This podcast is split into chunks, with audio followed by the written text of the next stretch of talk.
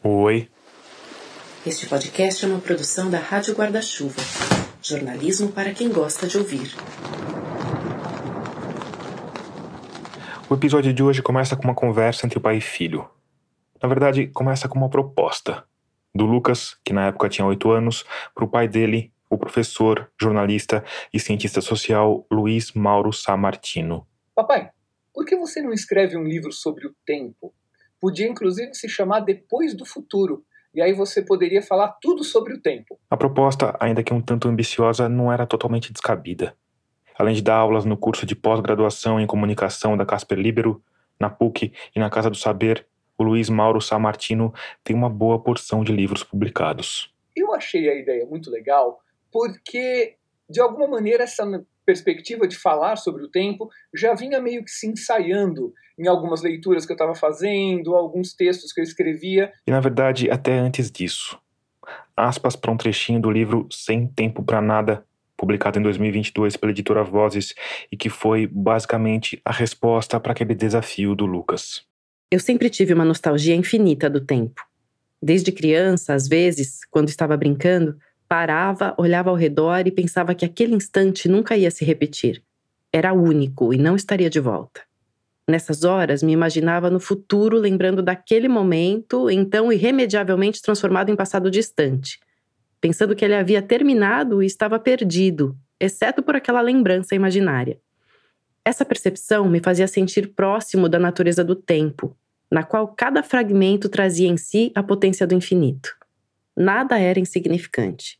Instantes moldam a vida, e era quase um dever aproveitar cada um deles. Tempus fugit. O tempo foge, segundo um antigo poema latino. E comecei a ir atrás de pensar o que escrever sobre o tempo. Pensar o tempo de, de, a partir de quais perspectivas? Existem várias, e duas eu já descartei logo de saída. A primeira delas seria tratar do tempo a partir da física, que é uma das áreas que mais estuda o tempo, porque é uma questão de capacidade, eu não entendo lufas de física. E a outra área que eu pensei de também não trabalhar seria a partir da filosofia. Já tem muita coisa boa, eu não tenho o que dizer, não tenho o que contribuir. A partir dessas balizas, eu fui planejando o conteúdo do livro, pensando o que, que a gente poderia falar do tempo a partir das ciências sociais, a partir da comunicação, a partir desses usos mais cotidianos do tempo. Agora, é um desafio em tanto, né? Se não viesse de uma criança, talvez não tivesse coragem para se lançar nisso, assim. Nossa, bom ponto, hein? Pegou um aspecto que eu não imaginava. Quase um momento terapia aqui. o... Olha, uh, certamente ter vindo um incentivo do Lucas foi decisivo foi fundamental, assim como o incentivo da Ana, a hora que eu falei, como ele até, ah, o Lucas me deu uma ideia para um livro tal, e a Ana, enfim, é, encarou, e a gente estava no meio da pandemia. É, isso que eu ia falar, foi no meio da pandemia que é curiosamente um, um, momento que eu acho que a gente pensou muito sobre o tempo, né, porque o tempo ficou todo alterado, né, nossa percepção do tempo, né, durante esse período. Eu não consigo separar esse livro do fato dele ter sido escrito na pandemia, embora algumas das ideias já existissem antes, foi uma época aonde realmente, para quem pôde ficar em casa, o tempo ganhou uma dimensão completamente diferente, Tomás. Em primeiro lugar, porque alguns dos demarcadores de tempo mais importantes, que são a, a nossa movimentação, o nosso trânsito entre espaços, foram perdidos. A gente saía do quarto para ir para a sala, de volta para a cozinha, e essas demarcações de espaço correspondem a demarcações de tempo que também começaram não só a serem perdidas, como também a se misturar. Isso tem a ver com uma das características mais misteriosas e fascinantes do tempo, aspas para mais um trechinho do livro Sem Tempo para Nada, que tem um subtítulo: Como tudo ficou acelerado, por que estamos tão cansados e as alternativas realistas para mudar. Pensar sobre o tempo leva o ser humano até os limites de sua mente. O motivo não é difícil de entender. Estamos lidando com algo que simplesmente não pode ser visto, sentido, cheirado, provado ou escutado.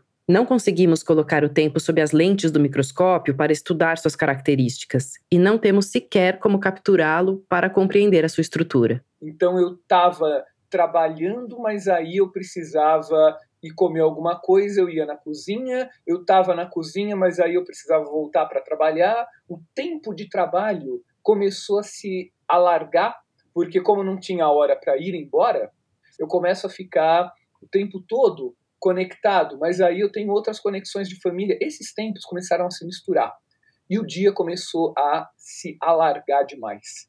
Como é que nós vivemos o tempo no cotidiano? Como é que essa, essas questões da falta de tempo, da gente estar tá sempre atrasado, sempre pressionado, da gente estar tá sempre sentindo que está devendo alguma coisa. Então, no início da semana, a gente tem um planejamento muitas vezes maior do que a gente vai dar conta. Chega no fim de semana, a gente não conseguiu dar conta daquele planejamento, então a gente vai devendo para a segunda-feira seguinte. E também comecei a observar os efeitos que isso provocava a ansiedade por tentar fazer um monte de coisa, ela era sucedida em outro momento pela tristeza, eu ousaria dizer depressão, de você perceber que não conseguiu fazer. Por quê? Porque a conta não é feita para fechar. E a gente se mantém nessa ansiedade constante de estar sempre correndo atrás do tempo. Tem até uma coisa que eu conto na introdução. Uma vez eu estava numa livraria aqui em São Paulo, estava conversando com a dona da livraria, e aí de repente tocou o celular quase o celular caiu no chão, que ela foi atender com pressa tal, olhou, virou para mim, nossa, peraí, desculpa, tenho que falar, tem uma urgência, não sei o quê. Ela falou, nossa, não consigo nem falar com um cliente, a gente está sem tempo para nada. Falei, é esse. Quando eu lembrei dessa cena, eu já estava no finalzinho do livro, eu lembrei, falei, nossa, aquela cena na livraria, sem tempo para nada. Qual é o principal uso social do tempo? O fato de estarmos sem tempo para nada.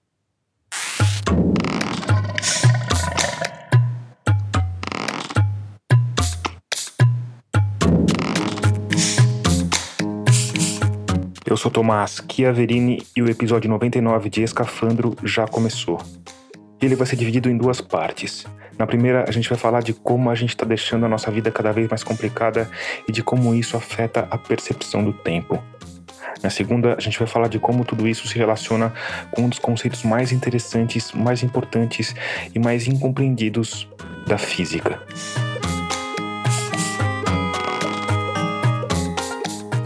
Antes, eu preciso te lembrar que a gente só chegou até aqui 99 episódios por conta do grupo de humanos luminosos que apoiam o projeto financeiramente. Pessoas como a Angelina Aparecida Tripode, a Juliana Pato, o Jorge Miguel Acosta Soares e o Lucas de Lima Santana. Se você está entre essas pessoas, muito obrigado, mas muito obrigado mesmo por isso. Se você não tá, mas quer que o projeto cresça, melhore e chegue a mais gente, se tem uma sobrinha aí no seu orçamento mensal, essa é uma boa hora para você se tornar um ouvinte financiador. Com cinco reais, o preço de dois Babalu Banana, você já consegue participar. Ganha o direito de ouvir os episódios um dia antes, tem acesso a uma área com entrevistas completas e pode entrar na fila para gravar a ficha técnica de um episódio.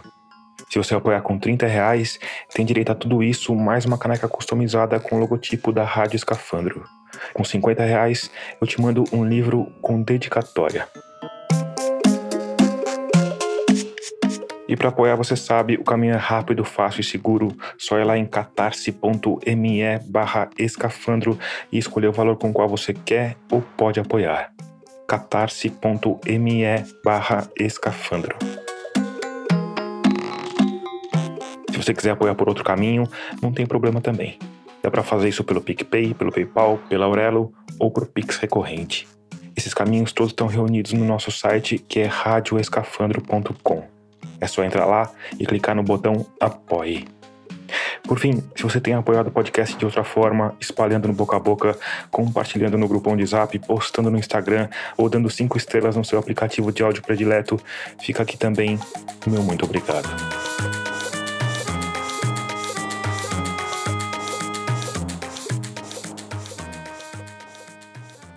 A nossa relação com o tempo está mudando rapidamente, mas essas mudanças não são exatamente novas.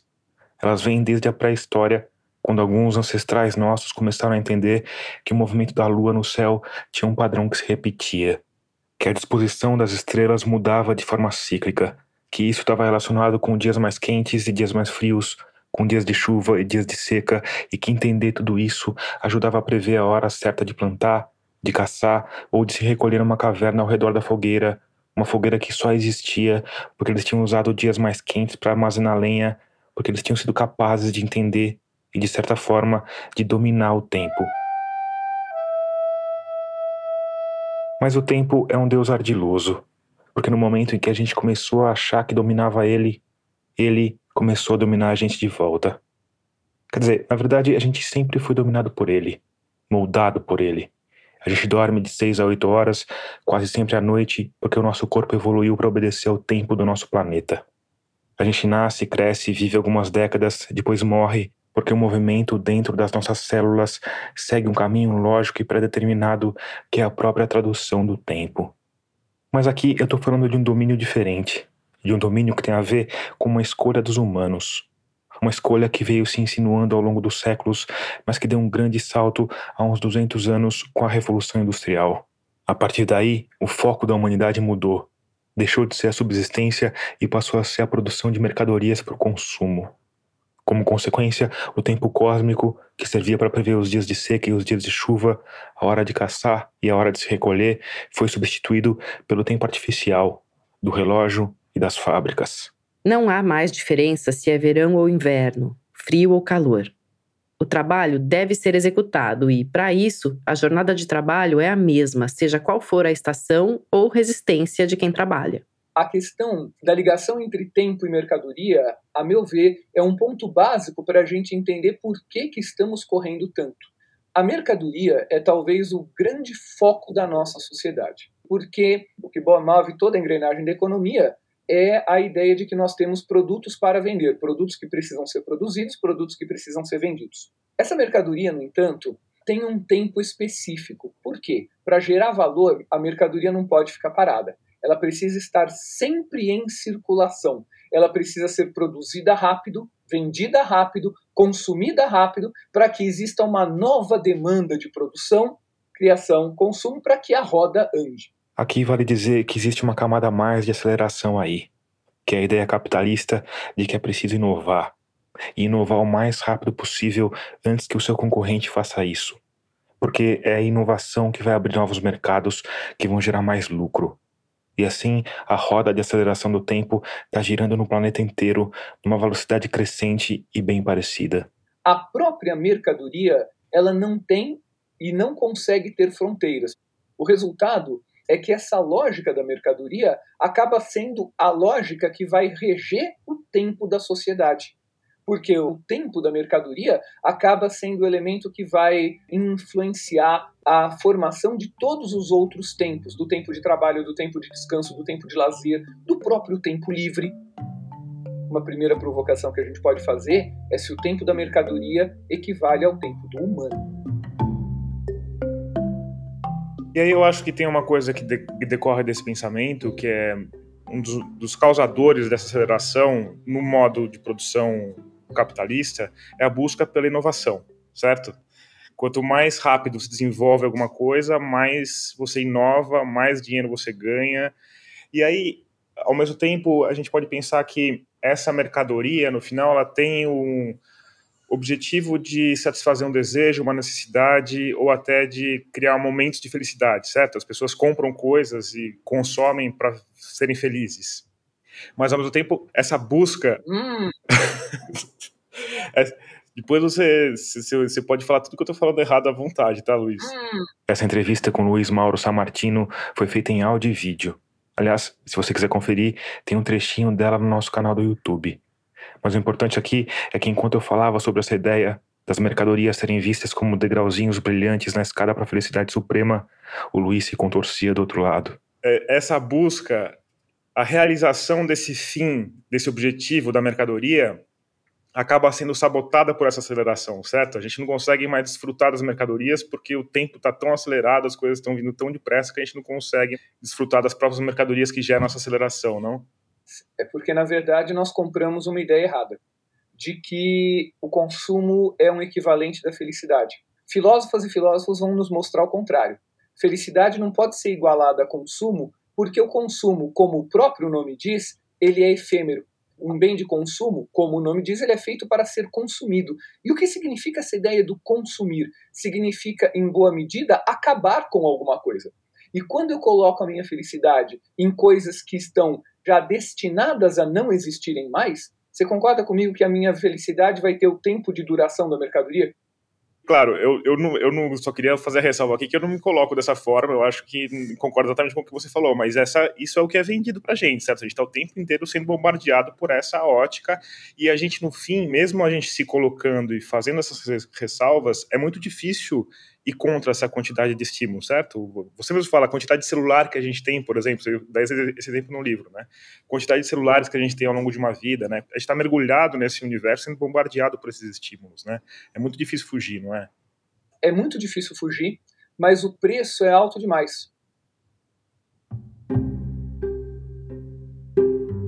Quando a gente separa nossas horas em tijolinhos de calendário Google, cada uma devidamente vinculada a uma série de tarefas, a gente transforma o próprio tempo em mercadoria.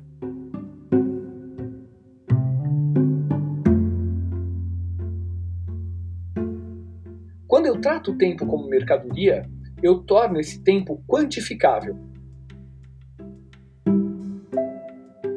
Se o tempo é um produto à venda, eu posso colocar valor em cada hora. E aí o valor atribuído a essa hora vai de acordo com qualificação, com a sua profissão e tudo mais. Só tem, a meu ver, um erro nessa equação. O tempo não é só quantidade. O tempo ele tem uma outra coisa que transcende a ideia de quantidade. O tempo tem intensidade. A intensidade de um momento não pode ser quantificada. Quanto é que valeria o seu tempo com a pessoa que você ama? Não dá para você calcular porque o tempo tem uma característica que é de base para essa nossa discussão: a linearidade e a finitude dele. O tempo que eu perco, eu não retomo nunca mais. Eu posso recuperar muitas coisas, mas eu não posso recuperar o instante. Então, quando você perde um instante, você perde alguma coisa de um valor incomensurável. Não há nada que possa voltar para trazer de volta o instante perdido.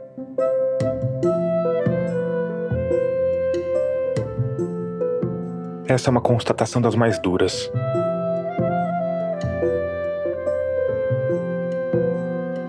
Porque a gente sabe que o nosso tempo é finito e que ele só vai ficar menor. A gente também sabe que entre os 8 bilhões de humanos na Terra não existe nenhum que seja capaz de dominar todos os instantes da própria existência. Porque uma boa parte do nosso tempo não é de fato nosso e nunca vai ser. Porque eu preciso comer, eu preciso pagar contas, eu tenho boletos para pagar, eu tenho um tempo que eu vou precisar alocar.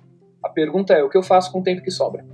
Assim, a gente chega à dupla que está entre os maiores devoradores de tempo da atualidade: o celular e as redes sociais, que permitem acesso instantâneo e restrito a eles, os vídeos de filhotes. Eu sigo várias contas em redes sociais de filhotes, filhote de bichinho. Eu gosto. Aliás, uma dica para todo mundo: sigam contas de filhote, de tartaruga. São uma das coisas mais lindinhas que tem. E claro que não tem problema nenhum em gastar horas e mais horas vendo vídeos de filhotes de tartaruga.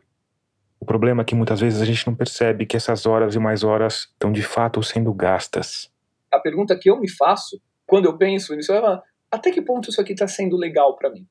Por quê? Porque acho que, como muita gente, eu já caí na armadilha de cinco minutos antes de dormir, eu vou ver se tem alguma coisa importante nas redes sociais. Porque é claro que meia-noite, dez para meia-noite, é evidente que vai ter alguma coisa de toda importância nas minhas redes. O Barack Obama vai querer falar comigo faltando cinco minutos para eu ir dormir.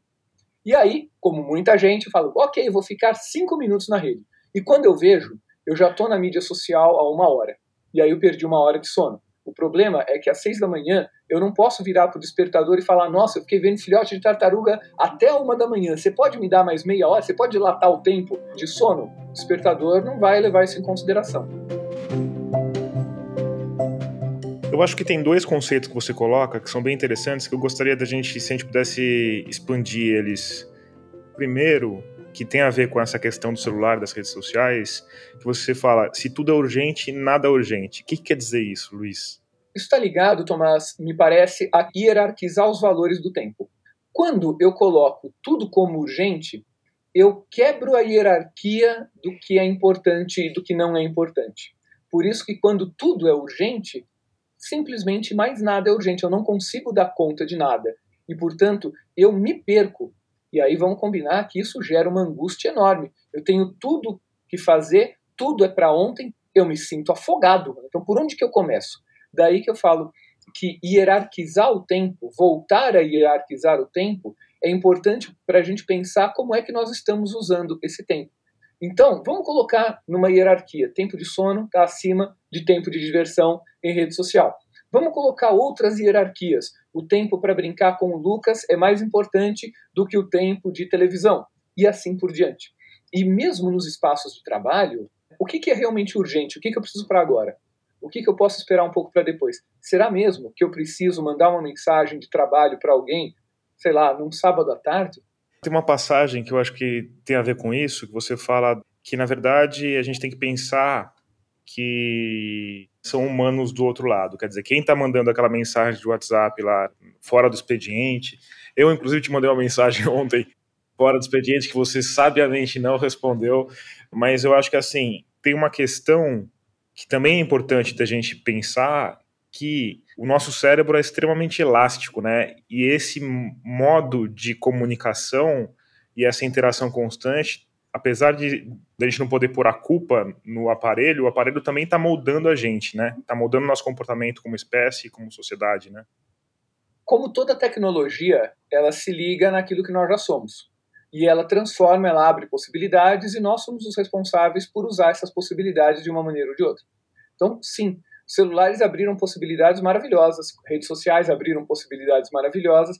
Talvez justamente porque são possibilidades maravilhosas, a gente precise trabalhar para ver o quanto isso é legal. Existe um conceito na filosofia, quem trabalha isso é um filósofo francês chamado Jacques Derrida. Ele trabalha a ideia do fármaco. Fármaco é uma palavra que vem lá do grego, da onde vem a nossa palavra farmácia, está na mesma raiz, e significa ao mesmo tempo remédio e veneno. E Derrida usa para falar da ambiguidade que a gente vai encontrar. E um dos espaços em que a gente encontra essa ambiguidade é no âmbito da tecnologia. A tecnologia é um maravilhoso fármaco, ela é um remédio, mas ela também pode se tornar um veneno a hora que isso começa a me fazer mal. A possibilidade que a tecnologia abre para nós é uma possibilidade da gente repensar e pensar o próprio uso dessa tecnologia. É maravilhoso estar usando um computador para conversar com você, é maravilhoso usar uma rede social para divulgar Rádio Escafandro, mas eu espero sinceramente que de madrugada as pessoas estejam dormindo e não ouvindo a gente. Só espero que elas não adormeçam ouvindo a gente. É, eu espero que não, não. Vamos polemizar, vamos começar a fazer alguma coisa aí para. Vamos falar mal de alguém. Comentar o último bafão aí das, das redes. Tudo que elas continuam vindo na manhã seguinte, tá tudo bem. Não, Luiz, eu queria que você falasse uma, um outro, outro conceito que eu queria falar, que tem a ver com essa questão que a gente está discutindo, com os vídeos das, das tartarugas, essa ideia do máximo de atenção somado a uma coisa que parece paradoxal, que é o máximo de dispersão, né? Fala um pouco sobre isso, Luiz, por favor. Olha, quando o tempo está muito fragmentado, e o nosso tempo ele é muito fragmentado, a gente cai nesse paradoxo de ter uma atenção super concentrada, o máximo de atenção, seguida pelo máximo de dispersão. O que é esse tempo fragmentado? É um tempo onde nenhuma experiência dura muito, porque ela é interrompida por uma experiência nova.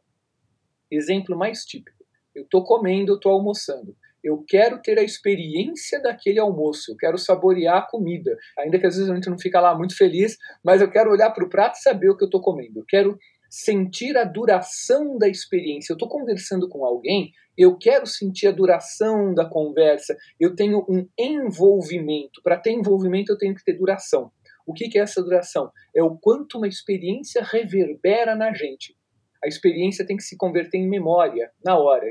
Quando a gente tem, no entanto, uma experiência ela é cortada por outra, o tempo da, comida ou da conversa, ele é quebrado, ele é fragmentado pela mensagem. Putz, eu ainda tô com a mensagem reverberando na minha cabeça, chega outra, de outro lugar. O grupo da família que tem uma demanda de um lado, aí chega o grupo do trabalho, tem uma demanda do outro. Aí o grupo dos amigos tem uma terceira demanda.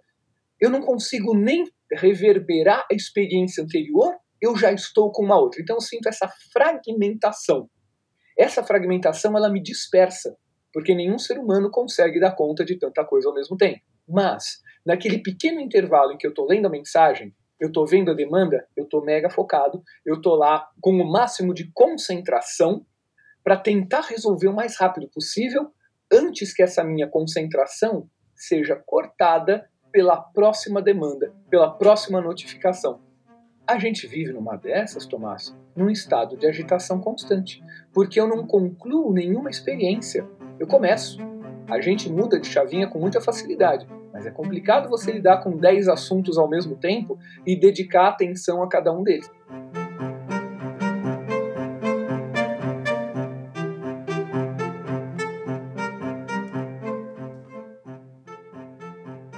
E aqui a gente volta para aquela ideia de plasticidade cerebral.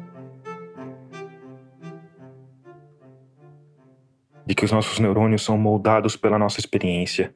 Porque você não se sente cada vez mais fragmentado? Você não sente que a sua memória está porosa e quebradiça, feito um fêmur com osteoporose? Que está cada vez mais difícil lembrar de coisas básicas como o que você comeu ontem, ou há quantos anos você se formou, ou por que mesmo você foi até o supermercado.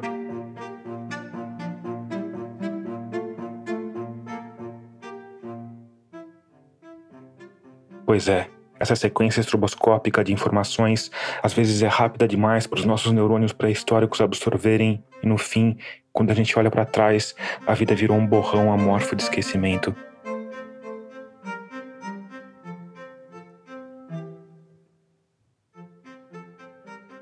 E um dos aspectos mais perversos desse fenômeno é que ele não está mais só relacionado ao trabalho. Ele estendeu os tentáculos para todos os setores da nossa vida.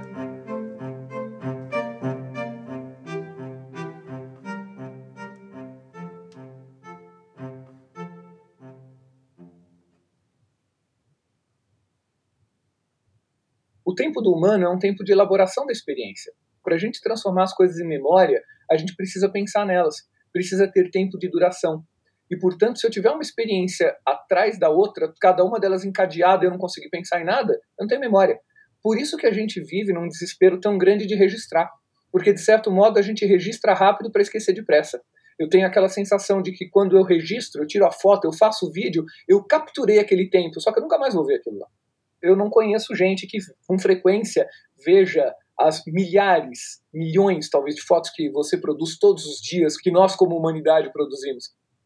E aí eu acho que isso leva a gente naturalmente para a próxima pergunta que eu tinha para você, que é a história do o paradoxo do tempo do descanso, né?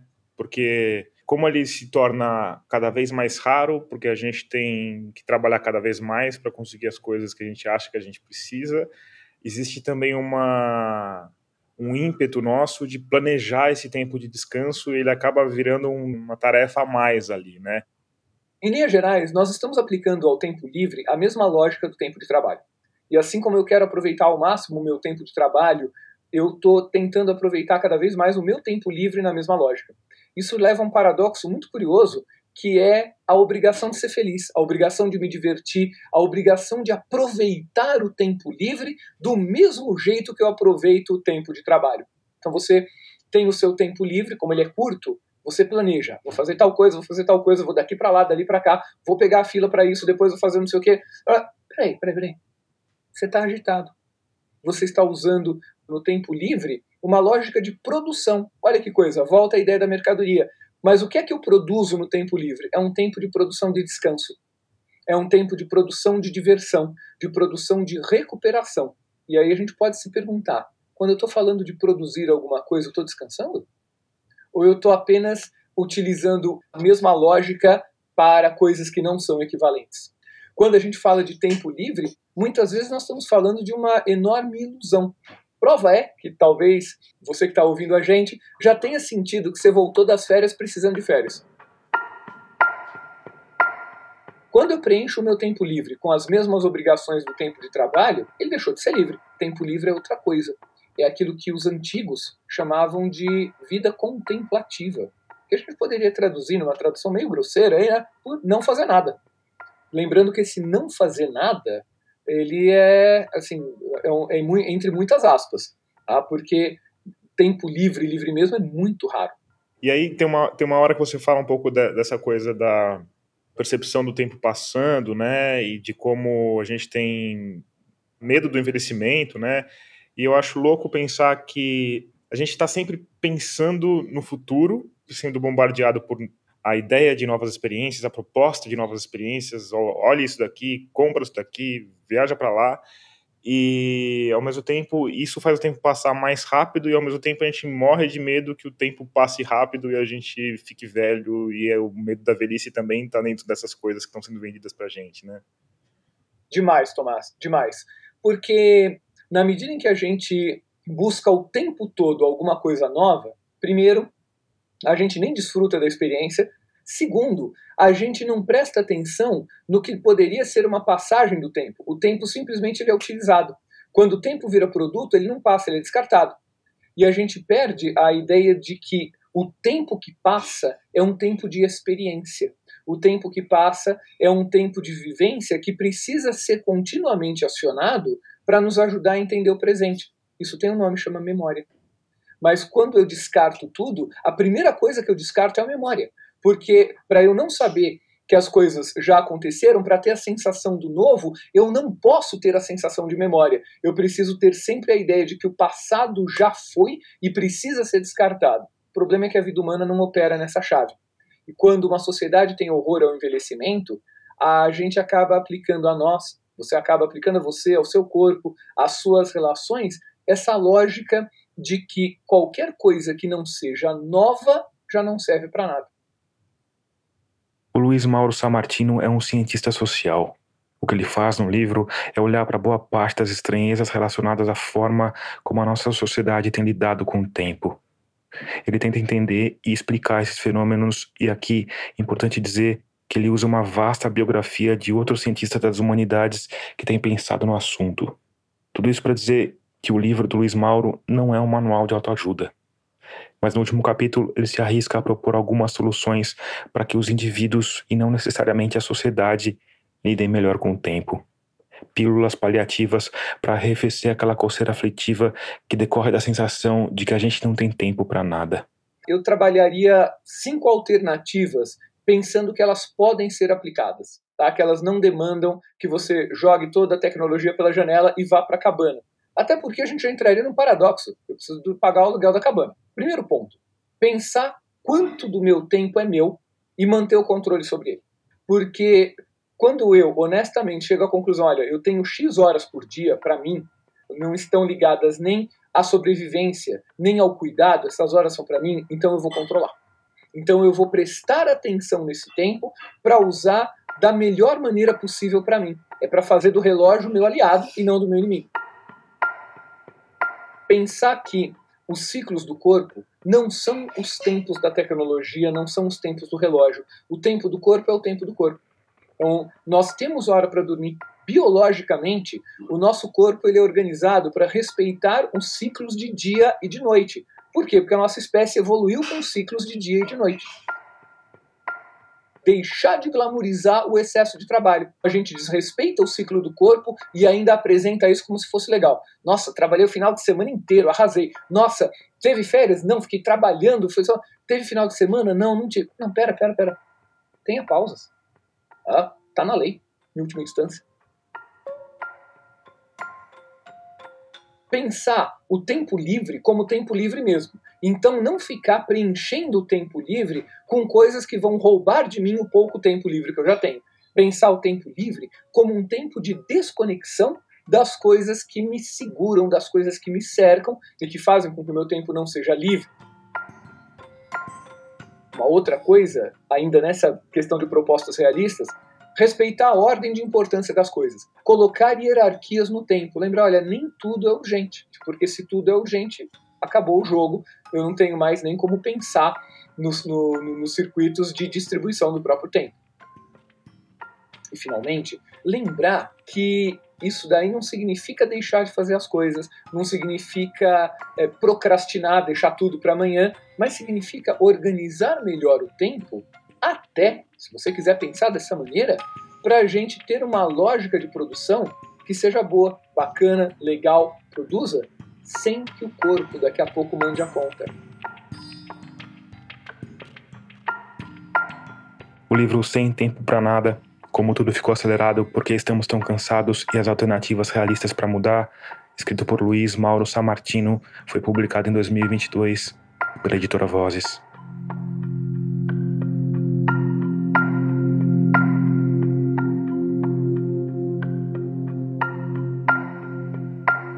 Essa conversa que eu tive com o Luiz Mauro meio que ordenou uma série de questões que eu tenho quando eu penso na forma como as coisas parecem acontecer. E aqui eu não estou falando só de tempo, porque essa aceleração das nossas horas parece vir junto com um aumento de complexidade.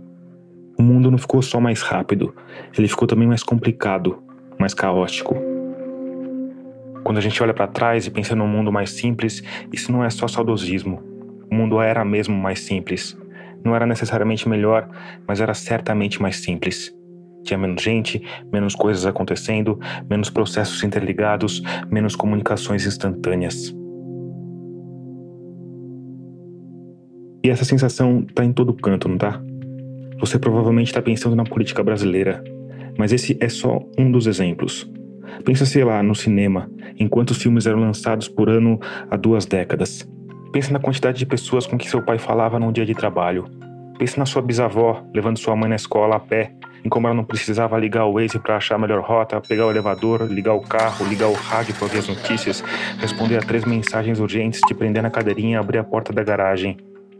Em como ela não precisava considerar a estupenda quantidade de variáveis envolvidas no ato de dirigir uma máquina a combustão de uma tonelada e meia no trânsito de uma megalópole. Ou seja, o mundo está assim ficando mais complexo. E isso tem a ver com o capitalismo, tem a ver com a tecnologia. Mas às vezes, sem querer tirar nossa responsabilidade no caos lá de fora, às vezes eu tenho a impressão de que tudo isso pode ser só um fenômeno natural.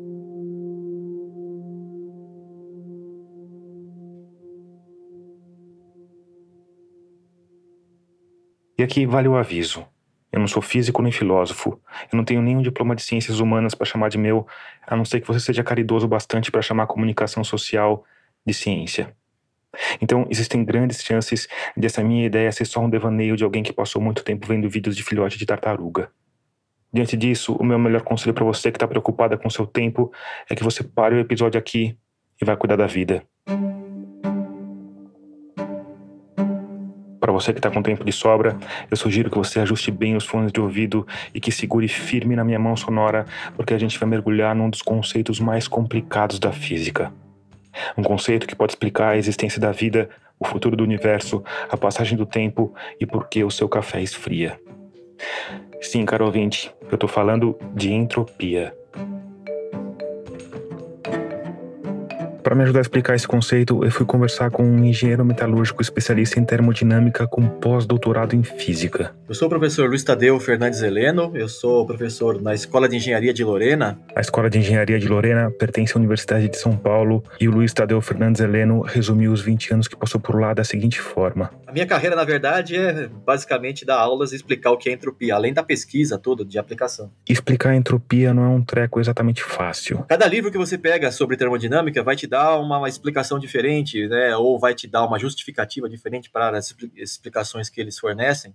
Você acha que essa explicação ela é diferente porque você pode olhar para o fenômeno por vários prismas diferentes ou porque esse fenômeno varia mesmo? De certa parte é por isso mesmo, porque a aplicação da termodinâmica, a entropia em particular, é multivariada, né?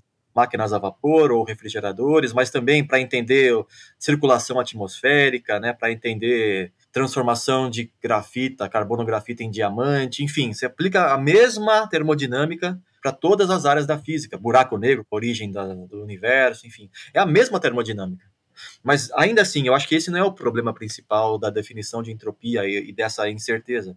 Eu acho que o problema principal é que, de fato, pouca gente entende o que é entropia. É, geralmente as pessoas, né, os pesquisadores que não são especialistas de fato em termodinâmica, tendem a dizer que a entropia é desordem. Entropia não é desordem. Ela está intimamente ligada ao que a gente entende por desordem, mas ela não é desordem. Desordem é um conceito subjetivo demais e tem uma carga pejorativa que não faz sentido no estudo de fenômenos físicos. A entropia pode levar à desordem, mas não significa que a entropia é desordem. Tá, definir o que a entropia não é ainda que um pouquinho complexo, parece possível. Agora, afinal, como é que a gente faz para definir o que a entropia é? Entropia é a diversidade de opções a que um sistema tem acesso. Calma. Parece que a coisa azedou de vez, mas calma, vem comigo, vamos começar definindo o que é um sistema. Quando eu falo sistema, você pode pensar no que você quiser, tá? Um copo de água que você acabou de beber aí, por exemplo, ou a atmosfera, ou uma estrela, ou uma máquina a vapor, enfim o que você considerar o seu sistema tem uma dada entropia ou tem variações de entropia. No nosso caso inicial, a gente vai usar o copo d'água como um exemplo de sistema. Ou, de forma mais precisa, a gente vai considerar a água dentro do copo como um macrosistema. O copo d'água tem tem mais de 6 vezes 10 a 23 moléculas circulando, bem mais do que isso, tá? Quer dizer, dentro desse copo de água, mesmo que ele esteja paradinho na sua mesa, tem um monte de coisa acontecendo. As moléculas de água estão circulando, estão se chocando, se, se chocando com as paredes. Existem trocas, interações entre as várias moléculas, e isso é um processo dinâmico, né? Fica acontecendo o tempo inteiro. Essas variações de posição a nível microscópico, que estão acontecendo constantemente, formando configurações diferentes, na física ganham o nome de microestados. E a, o grau de opções a que essas moléculas têm é o que a gente chama de entropia. Uma forma simples de pensar sobre isso é imaginar a mesma água em diferentes temperaturas. Se a água tiver com uma temperatura negativa, no formato de gelo, as moléculas lá dentro vão estar se mexendo bem devagar, se chocando bem pouco, trocando pouca energia. Se a gente conseguisse fazer uma série de fotos dessas moléculas ao longo do tempo, elas iam aparecer em lugares relativamente parecidos. Ou seja, a opção de microsistemas de arranjos microscópicos que a água congelada tem é relativamente baixa. Se a gente aumentar a temperatura dessa água até ela ficar líquida, a coisa vai mudar radicalmente porque as partículas de água líquida têm muito mais mobilidade, estão o tempo inteiro se mexendo e se chocando umas com as outras. Então, se você conseguisse tirar várias fotos sequenciais microscópicas de um copo d'água, você veria uma diversidade muito grande na posição e na configuração dessas mesmas moléculas. Ou seja, a opção de sistemas que a água líquida tem acesso é estatisticamente mais alta. Isso quer dizer que num copo com água líquida a entropia é maior do que num copo com água congelada o número de moléculas é 10 elevado a 23. Né? Seria um 1 seguido de 23 zeros. Tá? É um número que a gente não tem nem noção da ordem de grandeza. É, escapa da nossa intuição completamente. É muito grande. Ainda assim, o número de opções a que essas moléculas têm acesso, né, o número de estados possíveis que elas podem estar, é 10 a 23 vezes maior do que isso, tá? Eu estou exagerando um pouco, mas é como se fosse 10 a 23 vezes 10 a 23 maior do que o número de moléculas. Então, assim, é um número. Se o número de moléculas no copo já é absurdamente grande, o número de microestados ou o número de estados disponíveis para essas moléculas é ainda mais impensável. O esquema do copo também pode ser bom para explicar o impasse da desordem.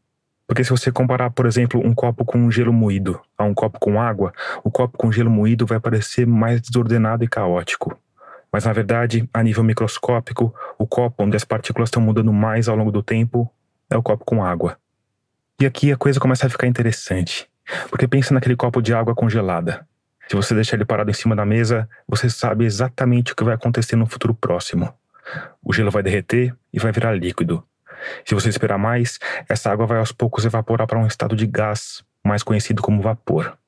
E se você fosse capaz de fotografar os vários microestados do vapor, já sabe, né? As moléculas de gás estão muito rápidas e você não sabe exatamente onde está cada molécula, porque na hora que você olhou, ela já andou um pouquinho, né?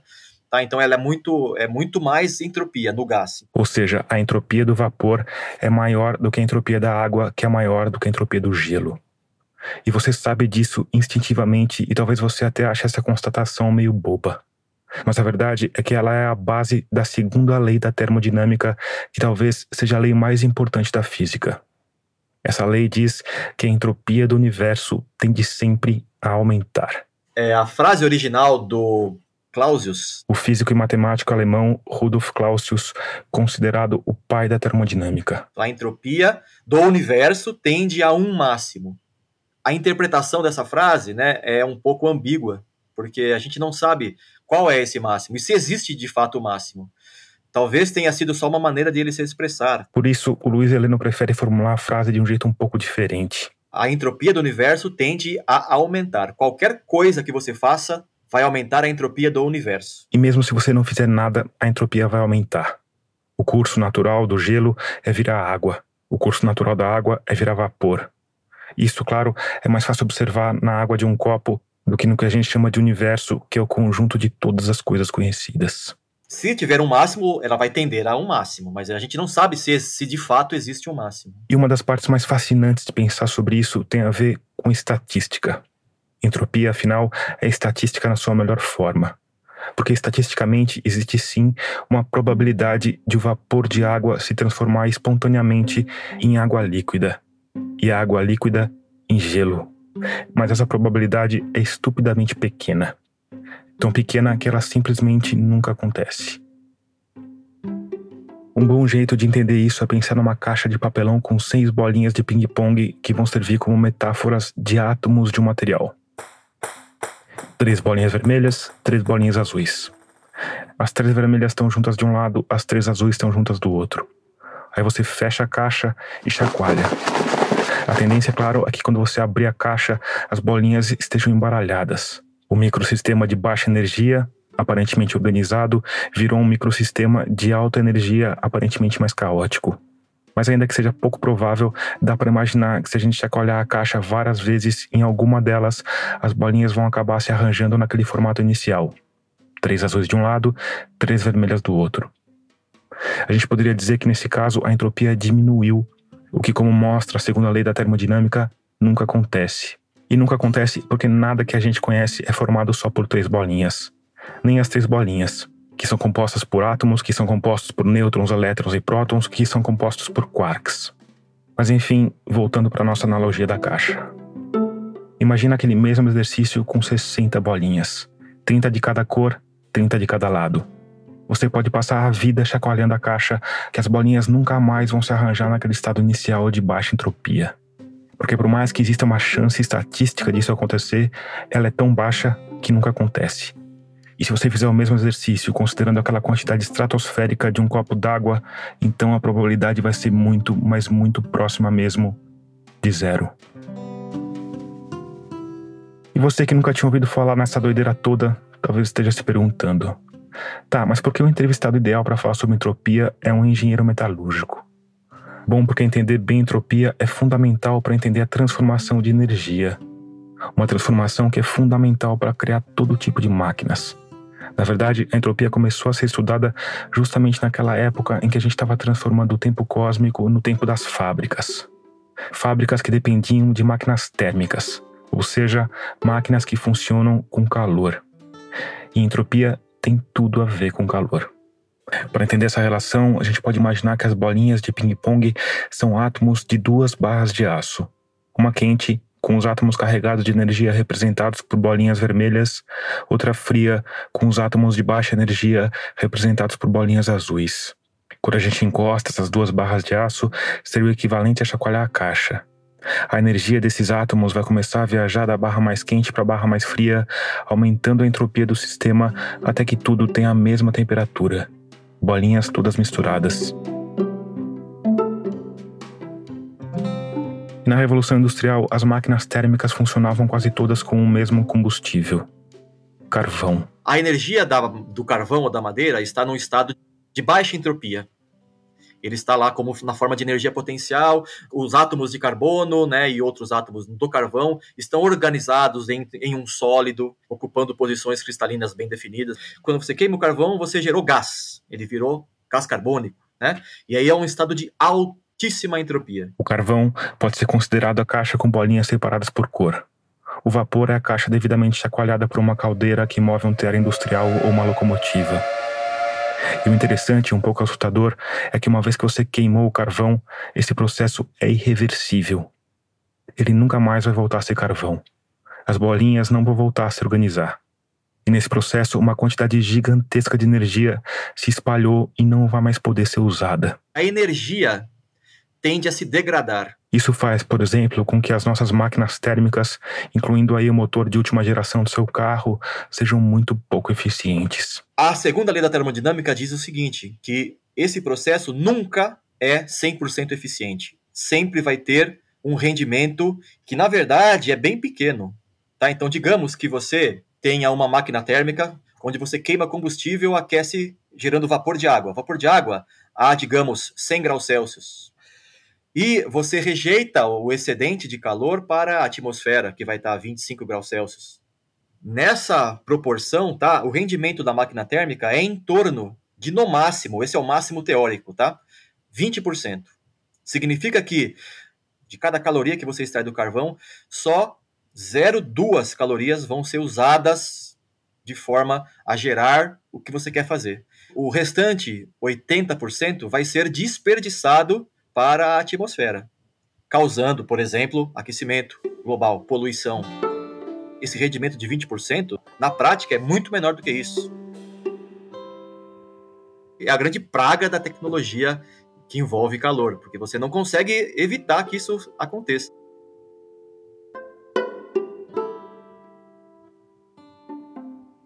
Aqui você, meu ouvinte malandra, talvez esteja com uma questão ecoando nos neurônios. Porque o exemplo inicial que a gente deu para essa constatação de que a entropia do universo sempre aumenta foi o da água. A água nunca volta naturalmente a ser gelo. Aí você pode pensar, por exemplo, numa chuva de granizo. Aquela água um dia foi vapor e agora é gelo. Para entender isso, a gente precisa entender melhor o conceito de universo, que é um sistema somado à vizinhança. Quando eu falo universo, é a soma do sistema com o que está fora do sistema, o que a gente chama de vizinhança. Ou seja, né, o meu carro é o meu sistema e a atmosfera é a vizinhança. Carro mais atmosfera é o universo. Um bom jeito de pensar nisso é numa geladeira. A geladeira é um sistema, a sua cozinha é a vizinhança. As duas juntas são o universo. Você consegue diminuir a entropia de um copo d'água colocando ele dentro da geladeira. Mas em contrapartida, a sua geladeira vai liberar calor, aumentando a entropia da sua cozinha. Você pode de novo usar um ar condicionado para diminuir a entropia da cozinha, mas aí você vai ter de liberar calor na atmosfera, aumentando a entropia do planeta. A entropia do seu sistema pode aumentar ou diminuir, mas a do universo sempre aumenta. Isso vale para sua cozinha, mas também vale para o planeta. O planeta Terra é uma máquina térmica. A fonte quente é o Sol. O Sol fornece nossa energia. E nós consumimos essa energia, por exemplo, durante o ciclo da água. O Sol aquece a água ao nível do mar essa água evapora, sobe, forma nuvens, ou seja, tem um trabalho, né? Tá a atmosfera está exercendo um trabalho de levar a água às nuvens, transformando energia da água térmica em energia potencial. Quando chove, essa água volta para o solo e se fecha o ciclo, né? E volta para os rios. Mas esse sistema, né? essa, essa circulação de água pela atmosfera, só funciona porque tem uma fonte de energia externa, então, a Terra tem uma fonte externa de energia, que faz com que a água, quando precipite em forma de chuva, líquido, diminua a entropia da água. Na atmosfera, na forma gasosa, vapor de água, a água está em alta entropia. E quanto mais isso acontece, quanto mais a energia se transforma, mais ela se espalha. E quanto mais ela se espalha, mais ela se degrada, mais ela se torna difícil de ser usada. E olha que aqui eu não estou nem falando do consumo de eletricidade envolvido nesses processos, que também seguiu esse fluxo de transformar matéria de baixa entropia em matéria de alta entropia. Agora imagina que isso está acontecendo o tempo inteiro, nas mais diversas escalas. Esse ziguilhão de caixinhas com bolinhas dentro de caixinhas com bolinhas, que é o mundo à nossa volta. Imagina o tanto de energia que está se degradando o tempo inteiro. Como isso é possível? A resposta, caro ouvinte, está no Sol. Essa grande massa de alta entropia que queima o tempo inteiro no espaço, liberando uma quantidade absurda de energia que a gente consegue usar para diminuir a entropia de várias coisas aqui no nosso planetinha. O carvão, vale lembrar, é a energia do Sol que, pelo milagre da fotossíntese, foi transformada em planta. Como o Sol é um treco gigantesco, a gente não precisa se preocupar muito com a finitude dessa energia. Ele vai sim parar de queimar algum dia, mas isso vai demorar. Vai demorar o suficiente para a gente não precisar se preocupar com isso. Por outro lado, os processos entrópicos dentro do nosso planeta são mais complexos ainda que às vezes sejam tratados como se não fossem. As indústrias muitas vezes têm aquela preocupação dentro da planta, né? Então rejeita gases para a atmosfera, não só gases, mas rejeita ar quente. Isso já é poluição, né? Ao invés de tratar, resfriar esse ar, esse ar é lançado à vizinhança, que é a atmosfera, né? Mas o louco de pensar dessa forma da termodinâmica como ela ocorre de fato, é que a mitigação dos problemas é muito complexa, certo? Porque sempre que você vai mitigar. Muito complexa, porque. Você vai sempre jogar a entropia para outro lugar, certo? Exato. É, esse é o grande problema, é porque isso custa, né? Custa recursos, custa dinheiro, né? Investimento.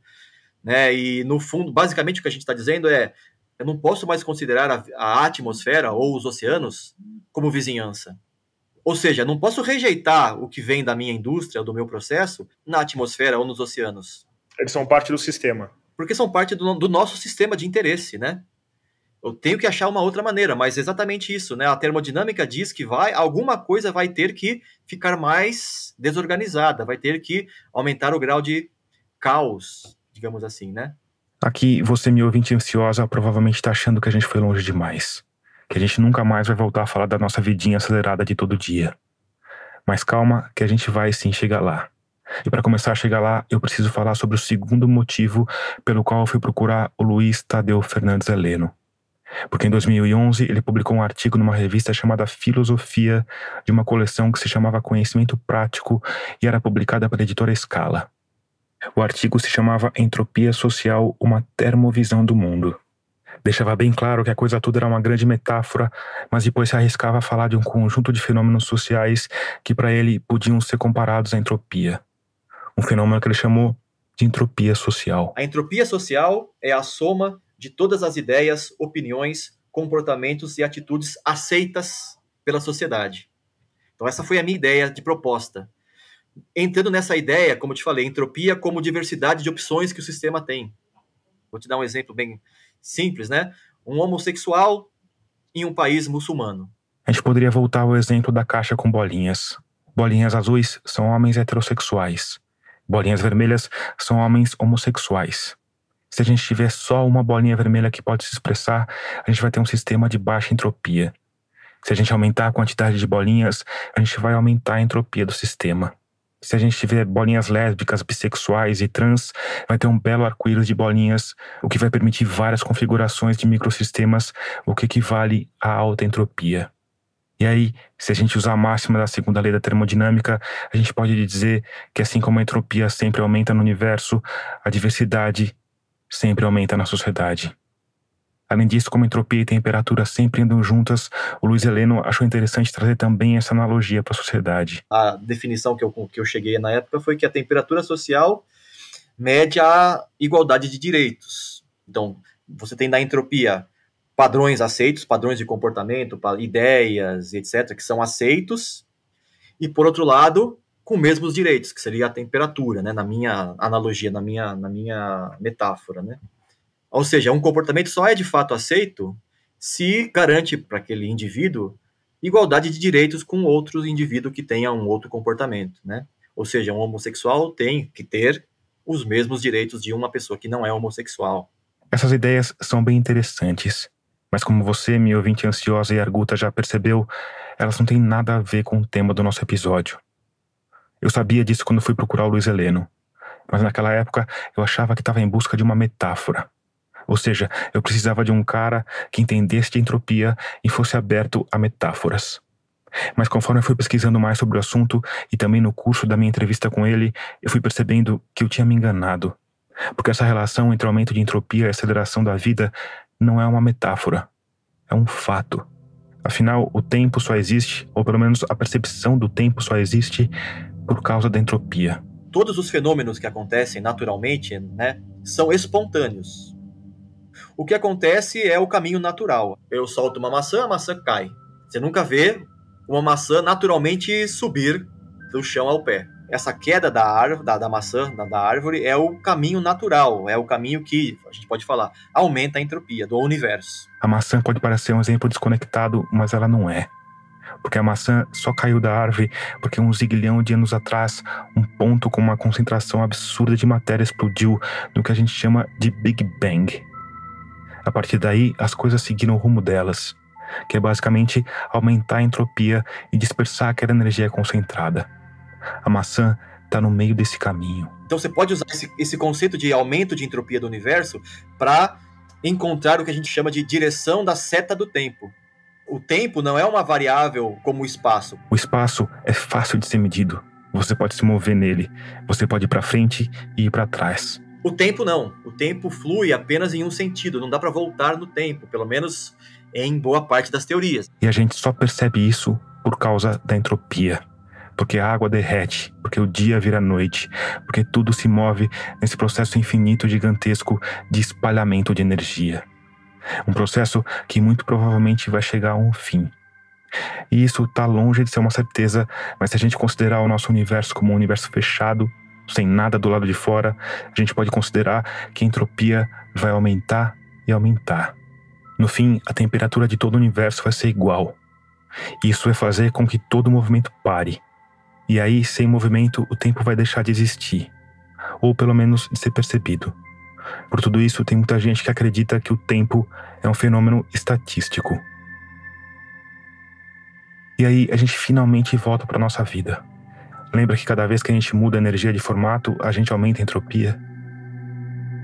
A vida moderna ela é bem mais complexa do que a vida há 100 anos atrás, ou, ou mais, né? Você tem muito mais opções, né? A sociedade é menos estratificada, então você tem mais mobilidade social, tecnologia, enfim, a gente tem muito mais hoje em dia. Então a nossa vida se tornou de fato mais complexa.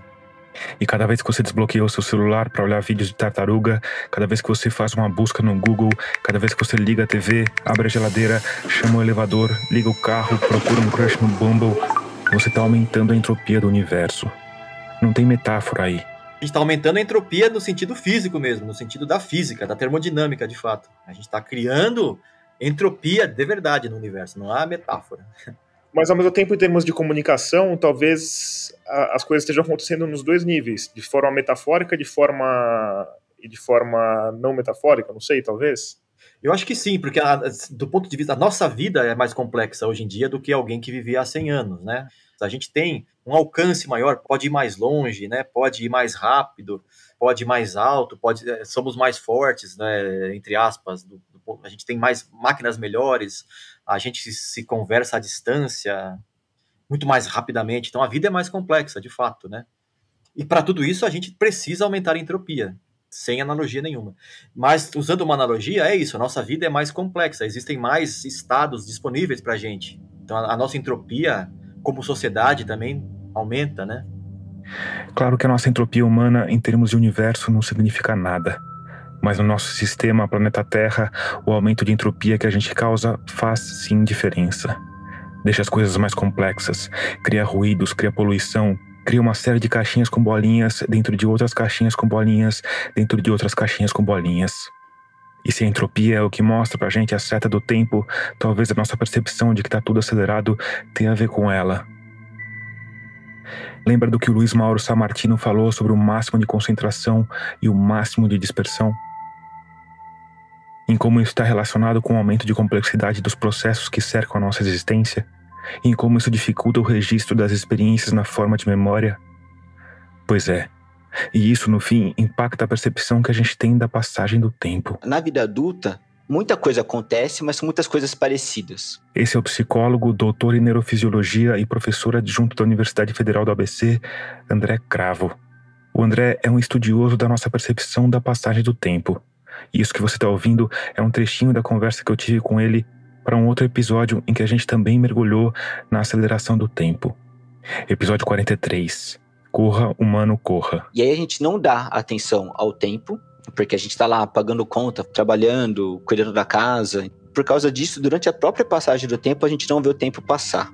Quer dizer, fazer muitas tarefas diferentes faz com que a gente esqueça do tempo e por isso ele parece estar passando mais rápido enquanto a gente está fazendo essas coisas. Ou seja, o aumento da complexidade do mundo ou o aumento da entropia do universo faz a gente perceber o tempo acelerado. Mas essa é só uma parte da nossa percepção do tempo. A outra parte tem a ver com a memória. Como a gente percebe a passagem do tempo quando lembra de algum período da nossa vida. É o chamado paradoxo das férias. Quando você está fazendo muita coisa diferente, o preço que você paga é que durante a passagem do tempo você não percebe, mas na memória essas coisas parecem ser estendidas é o que a gente chama de paradoxo das férias. Então, quando você está em férias e fazendo algo divertido, o tempo passa voando, e aí quando você olha para trás, parece que aquela férias durou muito mais do que a sensação que você teve durante. Mas bom, férias são férias, né? Ou ao menos deveriam ser. Mas enfim. Como muitas das nossas atividades são rotineiras, responder mensagens, se deslocar para o trabalho, rolar o feed do Instagram, assistir uma série antes de dormir. Parece que a gente não tem uma marcação tão explícita desses eventos. E aí a gente tem dificuldade de lembrar, de gravar aquelas experiências. E aí parece também que o tempo passou muito rápido. Enfim, a complexidade de tarefas da vida moderna faz a gente sentir que o tempo está acelerado. O aumento de entropia do universo aumenta a complexidade da nossa vida, e se a entropia sempre aumenta, é natural a gente concluir que para a gente o tempo vai parecer passar cada vez mais depressa até que toda a energia esteja espalhada e que todos os cantos do universo alcancem a mesma temperatura e que tudo pare. Até o tempo.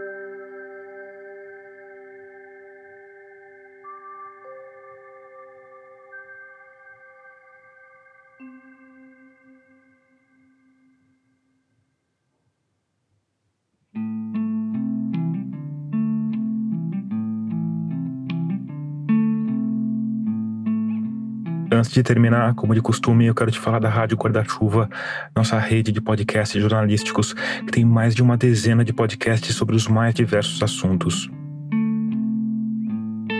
E hoje eu queria te convidar a escutar o Pauta Pública, podcast de entrevistas dos nossos parceiros da agência pública, que sempre traz reflexões atuais sobre o que está acontecendo no país. Procura aí pelo Pauta Pública no seu aplicativo de áudio favorito e escuta que você não vai se arrepender. Termina aqui o episódio 99 de Escafandro. Obrigado por escutar e até o próximo mergulho.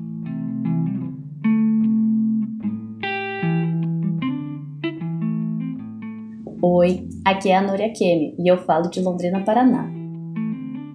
Esse episódio contou com a locução adicional de Priscila Pastre. A edição é do Matheus Barcolino e o apoio de produção da Ana Carolina Maciel. A mixagem de som foi feita pelo Vitor Coroa. A trilha sonora tema é do Paulo Gama.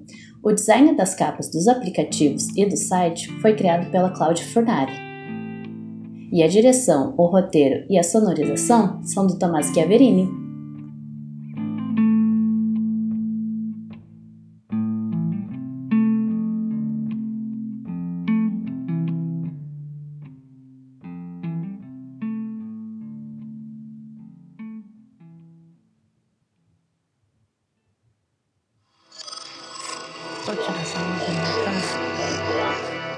Podcast é apresentado por b9.com.br.